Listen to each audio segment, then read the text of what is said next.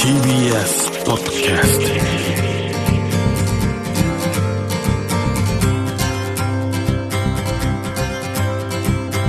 おはようございます石川みのるです日曜日のこの時間関東2500個の酪農家の皆さんの協力でお送りするこの番組絞りたての話題をお届けします石川みのる Dairy Life. Dairy Life. メールをいただいておりますこれは埼玉県川口市の佳代子さんですね拳が膝で寝てしまうなんて猫ちゃんみたいですねこのラジオを聞き始めてから酪農の現実実際体験談が新鮮です来週も楽しみにしていますということで僕もね実際こう伺ってあの拳の顔を見ると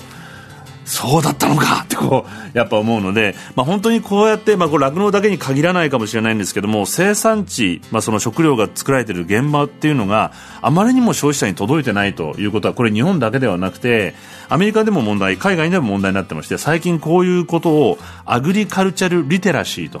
その生産現場を読み解く力をつけていこうというような流れっていうの勉強というのが始まってましてテキサス工科大学とかアリゾナ大学とかコロラド州立大学とかでね使われて授業とかもあったりして子供たちも大人たちもこういうことを知っていくことじゃないといろんな情報が流れてくるんだけど本当の姿ってなかなかね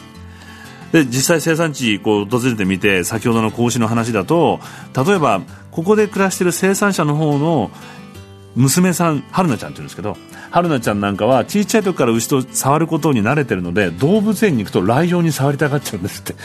こんなぐらい動物との距離感が近い中で育まれた命を分けてもらったりとか僕たちはしてるという生産者の思いもね実際行ってみないとわからないので今週も先週に引き続き山梨県清里の小清水牧場を紹介します3代目小清水一郎さんと奥様の美沙さんに牧場内を案内してもらってもうねいい牧草の香りがするんですうわ、いい草の香りがする。この草って取ったやつしてますかはい、そうですね。ねそうですね。まあ、栄養素も全然。やっぱ取った方がいいですかいいですね。全部あれなんですか自分のとこなんですかご飯ライムニと牧ライムに作っ草てんのはい、緑色にはいはいはい畑がなって、それがライムニなの。あライ麦なんだはい向こう側に見えたやつゴールデンウィークぐらいに収穫するんですね。その後にだからもろこしをまいて、うんでもろこし買ったらまた今度ライムニを種まいて、堆肥も巻いてあ、そうです、もちろんそうですね。いやいいです循環してますね循環しますね。最近間違った情報がすごい流れてて牛を飼うと海外の大豆とかを大量に輸入してるから、うん。環境に良くないから牛乳とか牛肉食べるのやめましょうみたいなあー市場はしてるでしょ市場はそううですね。どうしても頼らないといけないものものはあるんですいけやど。メインはこうやってそうですね言ってみりゃ日本あの人でいうお米みたいなもんなんであーはーはーもろこしだって麦だって、ん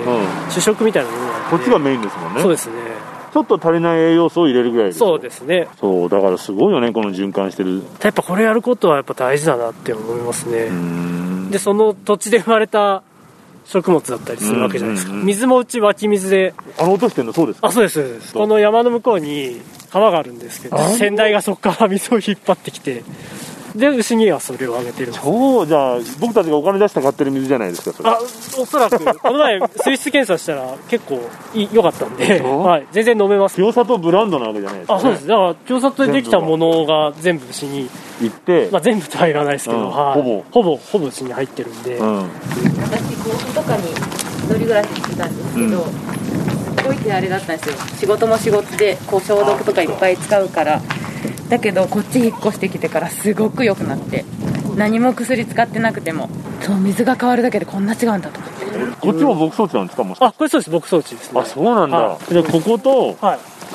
そのホテルの前あはといはいはい。 2つ、だって家のあ家前の前かと、まだ他にも点々と、休耕地みたいなところを借りたりとかそういうこあとそうです、借りてるとこもあるし、町でなんか、そういった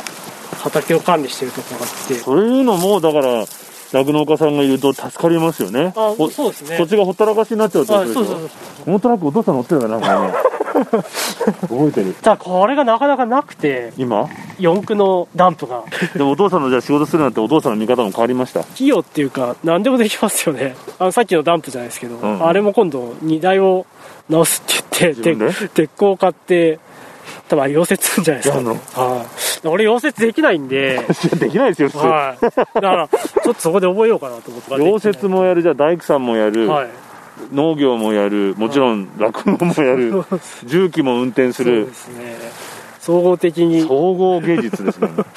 大変ですよね覚える方は、じゃあまだまだ退屈しないですね まあなんかやることはいっぱいありますねまだまだ先があるっていうはいまかだアップデートしがいがありますアねップデートですねアップデート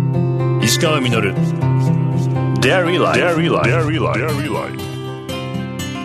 石川みのるがやってますデイリーライフ山梨県清里の小清水牧場を継がれた3代目小清水一郎さんと奥様の美沙さんにお話を伺っていますどうしても僕行きたいとこがあって前回お邪魔した時にお父さんに連れてっていただいた八ヶ岳の山々が雪をかぶったね見える広大な牧草地がちょっと離れたところにあるんですよ青いねフィルターがかかったように空が広がっている中に緑の牧草地がうわーっと広がっているところに改めて案内してもらいましたいや鳥も鳴いてるあそこはあそこの色が変わってるところが違うしああれも一応うちの畑なんですよへ雑草っていうか、うん外来種が結構生えてきちゃって、えちょっと今土壌を改善しようかなと思ってて農業ですよね完全にもう農ね業ですね総合的にいろんなことができないと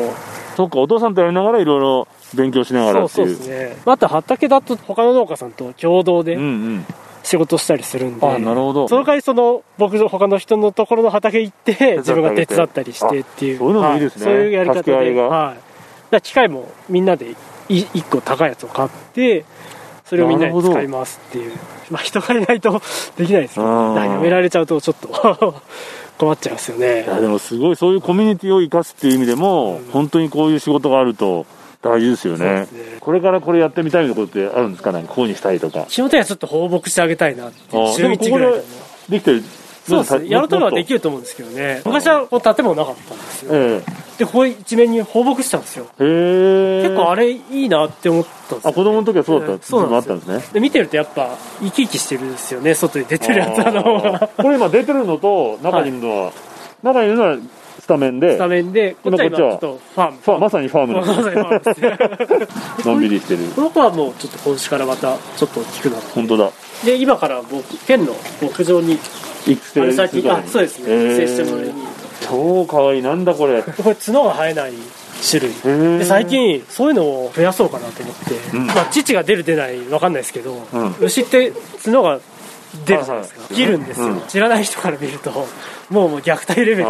ー通報されたって人もいてでもあれ牛同士が怪我しないようにやるんですもんねそうですあねる意味ねだったら根本的に最初からなない方がいいじゃんって、えー、 そういう種類もあるんだあるんですよねちょっと可愛いですねこ れこれは奥さんたまんないですね可愛いですよねね表情もやっぱ違うんですよねやっこう可愛がったら可愛がった分だけ可愛がった顔になりええー、おっきいねあいつあれあれだよのもんも結婚式食べたいの結婚式牛と一緒に撮ったんですか投資だったんだよねえこれはもうこーんなにでかくなっちゃってえー、でもちっちゃい時に一緒に遊んだ牛とか大きくなってからも、なんかね結構よすり寄ってきたりするよね子供の心のまんまなんですかねあそういうのもいいですね一緒に家族ですねなんかでも健康ですねこいつ状態良さそうっすいわゆるこう仕事を覚える状態良さそうだみたいなことが分かるそれはもうあれですか子供の時からのあれですかいやー例えばちっちゃい頃まあ牛舎来てもうちの親父何してんだろうなーぐらいうんうんのことしか思ってないじゃないですかまあこういう仕事しだして自分で勉強してやってみるとこのためにああやってたんだあーとかそうなるいほどうね月1ぐらいで今あの専門家の人をうん来てもらって、でうちのこう見方を教えてもらったりまあいろいろそこで勉強ししてるへだから結構牛の状態を数字化して太ってきた痩せてきたとかそういうのを見てで餌もその調整してみたりちょっとそういうのやってみようかなっていうのは今ありますねーどっちかっていうと前の仕事と共通してる部分ありそうですねなんかデータ化してそうそうそうそう数値化してみたいそうそうそなう数字にするとやっぱあなんか面白いなってなってきてあなるほどねやっぱ改めて帰ってきてよかったと思いますまあそうですね石川稔 Dairy Life Dairy Life Dairy Life 石川稔がやってまいりました「デイリーライフ」この番組では皆さんからのメッセージをお待ちしておりますメールアドレスはミルクアットマーク TBS.CO.JP ですそしてお待たせしました今週も紹介させていただいております小清水牧場の生乳も使用されている清里ミルクプラントの飲むヨーグルトとチーズをセットにして3名の方にプレゼントいたします応募方法など詳しくは番組のホームページをご覧くださいねまあ、本当にこう地域のつながりがあって生産者と、ね、土地のつながりがあってで清里の水、太陽、空気がこの牛乳にこうギューッと入ってるこの光がこの牛乳になってるんだってすごく僕感じた実感できたんですよねまあこれがこうしたつながりを知ると本当にこう豊かなものをいただいてるんだなってことがすごく僕は嬉しくなったんですけどもあのこの前の夜ですね突然夜7時ぐらいに知り合いに連絡すると、まあ、少人数でですけども焚き火を囲んでるから来ないって言われまして焚き火って言われても、まあ、2時間近くこう離れた千葉の山の中でやってるとで行ってみるとですね焚き火なんてもんじゃなくて丸太をボンボン燃やしてるもうキャンプファイヤーみたいな形なんですよでもそこでずっと当たってるといわゆるこう遠赤外線という効果なのか帰ってきても体がずーっと芯までポカポカあったかいんですよねいいな焚き火と思っていたんですけどでこの山の中に住んでる千葉の知人なんですけども海沿いの方でバーをやってるんですねで全くちょっと不思議な話偶然なんですけどももともと僕も知らなかったそのお店に僕の仕事や知人や友人全くお互い知らないバラバラの人たちが3人そのお店に偶然一緒しょっちゅう通ってるってことが分かりましてまあそんなんで集まってるのでおいでというふうに言われたんですけども本当に住んでるとこも年齢も仕事もバラッバラお互いは知らないんですよまあ、でも何らかのこう共通の価値観があったから偶然こうつながったんだと思いまして、まあ、そんな友人たちと大きな焚き火を囲んでゆっくり話してこう笑っていたら豊かさっていうのは所有することにあるのではなくて関係性のつながりの中にあるものなんだなということを実感して温まってきたんでぜひ清里がみんなつながったヨーグルトチーズ召し上がってみてください石川稔デイリーライフこの番組は関東2500個の酪農家関東生乳関連の提供でお送りしました石川稔 Dairy Life. Dairy Life.